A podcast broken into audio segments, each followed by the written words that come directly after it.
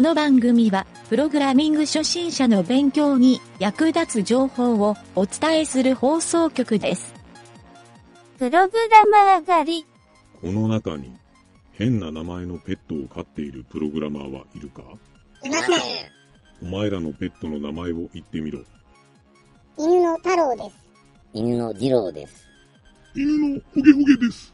いたぞ、3番だ。連れて行け。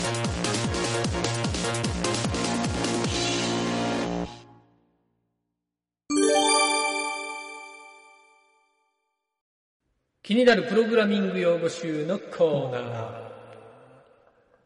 えっ、とね、今回のプログラミング用語集は、うん。絡む。誰に絡むか誰にも絡まんよ。絡む。 誰にも絡まんけど、絡む。うん。なんなんだよ。よろけるね。言ってしもうた、ほんと。これ、あの、絡むっていう言い方と、コラムっていう言い方、どっちを使うまず、用語集のうん。参考を読んでみようか。うん。まず読んでみようか。うん。うんえっ、とね、これはどこやえー、WA3 うん。 i-3-i インフォこれねもう読み方わからんのよ ドットインフォっていうこういうサイトがあって、うん。えーここに書いとるんが一番わかりやすかったかなうん。えっ、とね行列で表現される表の列のことうん。まあエクセル使ってる人はようわかると思うけどうん。もしくはデータベースに入ってるデータの項目のこと、うん。うん。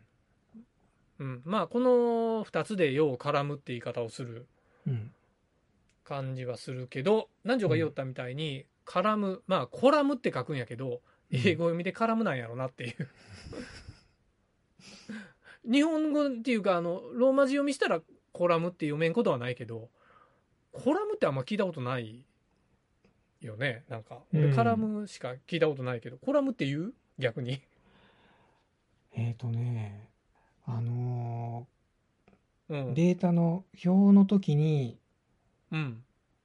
コラムンズカウント、コラムンズドットカウントとか言って、それはカラムンズっていうか、じゃあスペスペルは「CO」って書くけど そう、うん。そうでも「カラ」カラムまあまあ まああものう、多分、まあ、えここうとかの間のオーとあの間の発音やろねきっと英語読みそうすれば、うんそう、お、お、おの発音って、あーみたいな感じで言うもんね。そこ重要なんじゃんあこ このこの「こうか」「こか」「か」って「こか」「か」って重要これあーあー、おかこのこのコラムカラム論争重要こ れいや、あの、違う意味で捉えてしもたらいかんけど。 やって。コラムでもカラムでもええけどうん。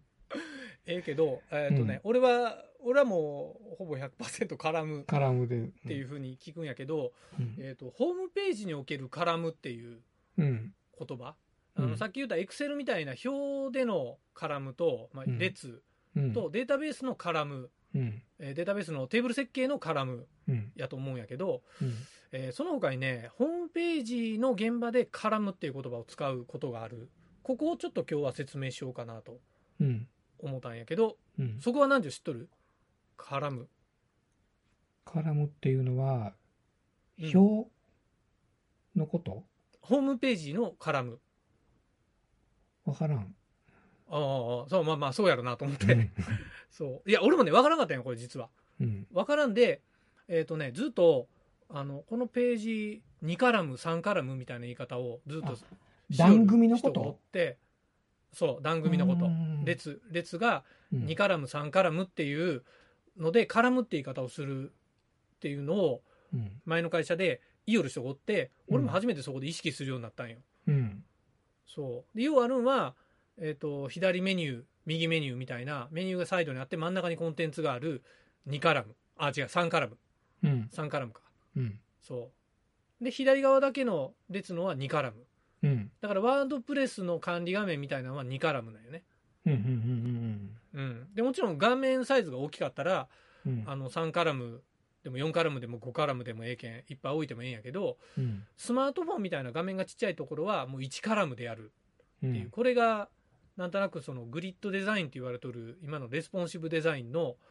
あの主流なやり方このカラム数をコントロールして減らしていくみたいな。ううんん、っていうのでこのカラムを意識するとレスポンシブデザインがしやすくなりますよみたいなうんところをウェブ制作ウェブ制作者の人はちょっと理解しておくと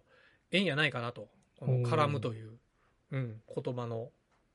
ところではねうんそうまああんまりね俺ちょっとどんぐらいでかい画面でみんな作業しようんか知らんけど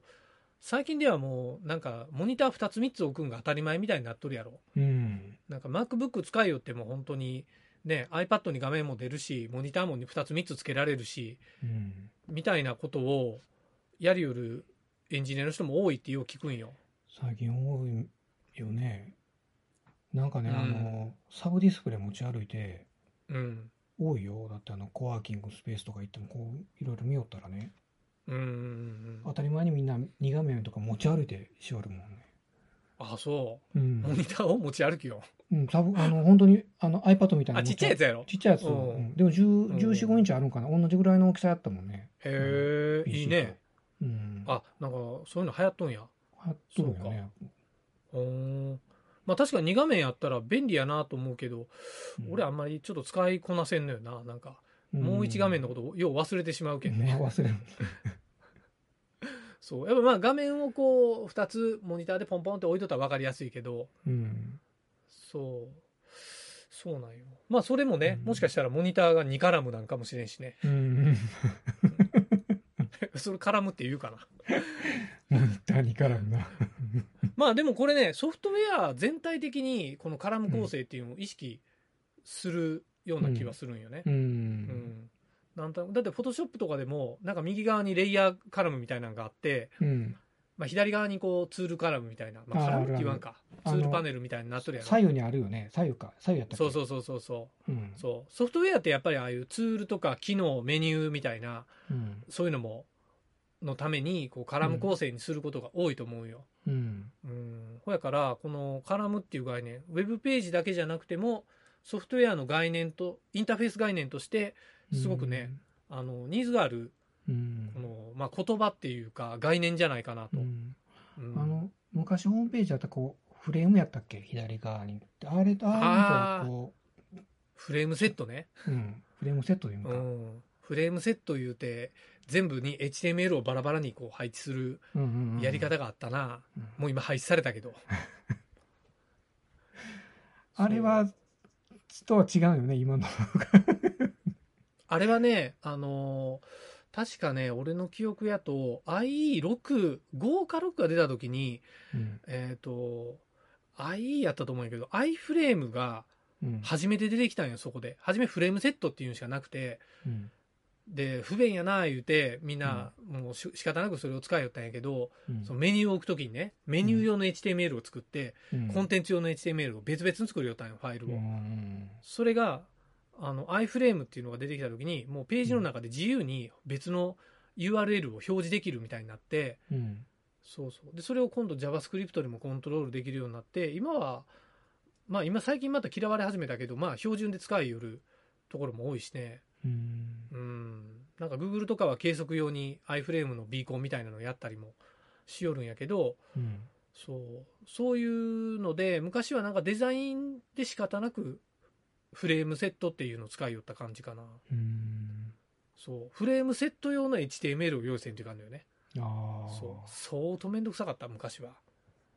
うなるんほそどうそうそうよう覚えとったなそんないやなんかそういうのあったなって思ってうん聞いてみたい考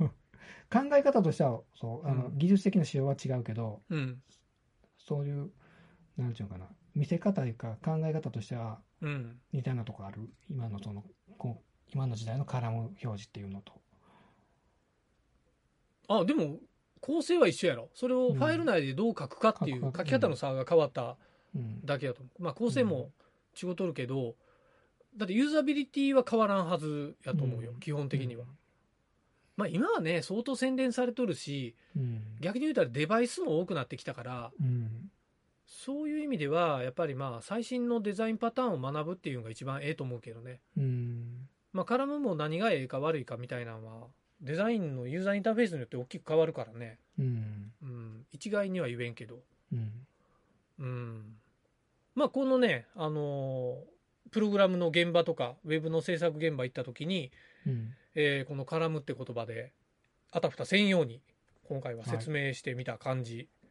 やね。はいはいという感じではいゆげたの川柳のコーナー行ってみようか、うんえー言うようんその昔うん大好きだったカラムーチョ全く関係ないけどね はい以上ですどう絡むかな